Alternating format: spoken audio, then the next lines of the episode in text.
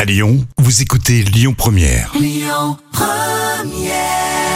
Nous sommes là, boulevard désert, Vianney, sur Lyon Première. Ben, on est là, on passe en cuisine surtout. Bah Ben oui. Les petits plats de Camille.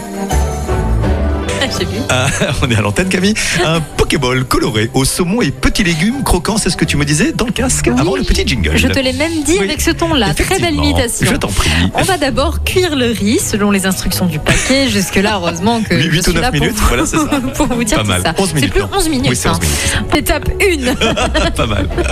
Pendant que le riz cuit, on va couper du saumon, un avocat et une mangue en cubes de 1 sur de la chair. On va utiliser un verre à bourron et le faire glisser entre la peau et la chair. C'est la petite Ah, astuce du jour. Tiens, Bien, hein ouais, je connais. Créer de fines lamelles, puis couper finement un radis et du chou rouge. Lorsque le riz est prêt, vous le laissez reposer et vous versez en on laisse tiédir ou carrément refroidir. Vous allez préparer la marinade de saumon en mélangeant la sauce soja, l'huile de sésame et le jus de citron de mélanger, puis on réserve au frais jusqu'au moment de servir. Vous allez dresser en remplissant les bols de riz, vous couvrez avec tous les ingrédients enroulés sur elle-même pour une jolie présentation.